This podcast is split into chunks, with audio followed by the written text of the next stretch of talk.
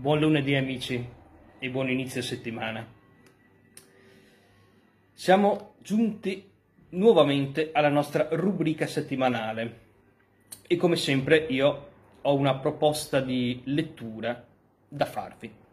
In questo caso si tratta di un testo estremamente scorrevole, di facile lettura, che non vi impegnerà troppo tempo e so bene quanto voi che l'estate può sfiancare non soltanto il corpo ma anche la mente certe volte.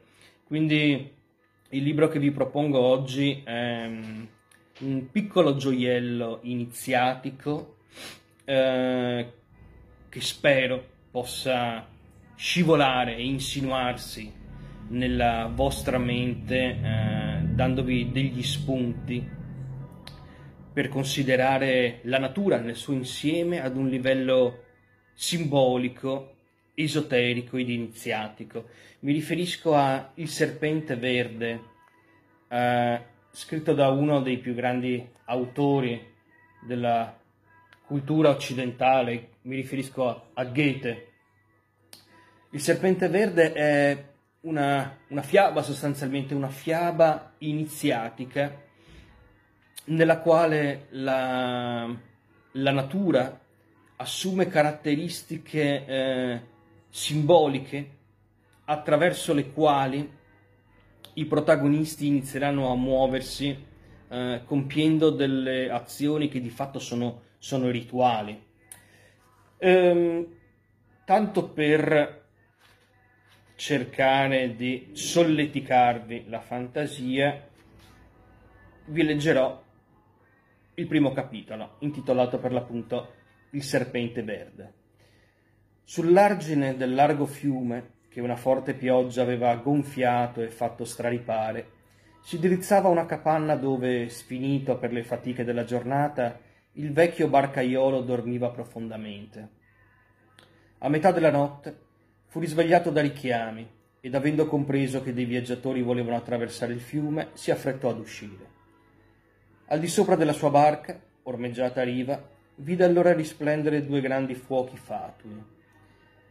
«Presto, presto!» essi esclamarono. «Abbiamo molta fretta e siamo assai contrariati di non trovarci già sull'altra riva». Senza perdere tempo, il vecchio si affrettò a sciogliere gli ormeggi, poi, con la destrezza che gli era solita, diresse la sua barca attraverso la corrente. Gli stranieri, in una lingua sconosciuta, si scambiavano fischi con una estrema volubilità e, ad intervalli, scoppiavano a ridere, senza smettere di saltellare qua e là, ora sui bordi, ora sui banchi, ora sul fondo dell'imbarcazione. «La barca vacilla!» gridò il vecchio. «E se continuate ad agitarvi così, la farete capovolgere. Su, via luci, sedetevi!» A queste parole essi scoppiarono dalle risa, si burlarono del vecchio e si agitarono più di prima. Con pazienza il barcaiolo sopportò le loro impertinenze e presto approdò.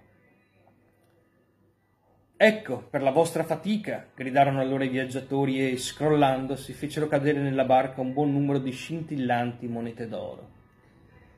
«In nome del cielo, che state facendo?» gemé il vecchio. «Avete proprio giurato di perdermi? Se una sola moneta d'oro fosse caduta nell'acqua del fiume, che non può soffrire questo metallo, si sarebbe sollevato in masse enormi per inghiottire me e la mia barca. E quanto a voi, mi domando che ne sarebbe successo. Riprendete il vostro oro». «Non possiamo riprendere quello che abbiamo seminato agitandoci?» «Allora vi infliggete la fatica di raccogliere il vostro oro e di andarlo a nascondere sotterra», replicò il vecchio, e si curvò per raccogliere ad una ad una nel suo berretto le monete splendenti. Ma appena i fuochi fatui furono saltati sulla riva, gridò loro: «E il mio compenso?» «Chi rifiuta l'oro non può che lavorare gratuitamente», risposero i fuochi fatui.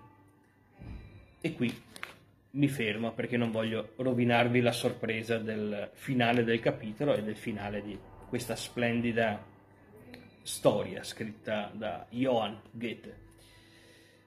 Bene amici, per oggi è tutto, io vi auguro come sempre una splendida settimana e anche buone vacanze nel caso siate in procinto di andare in ferie, e noi ci vediamo di nuovo martedì qui alla libreria esoterica Il Sigillo.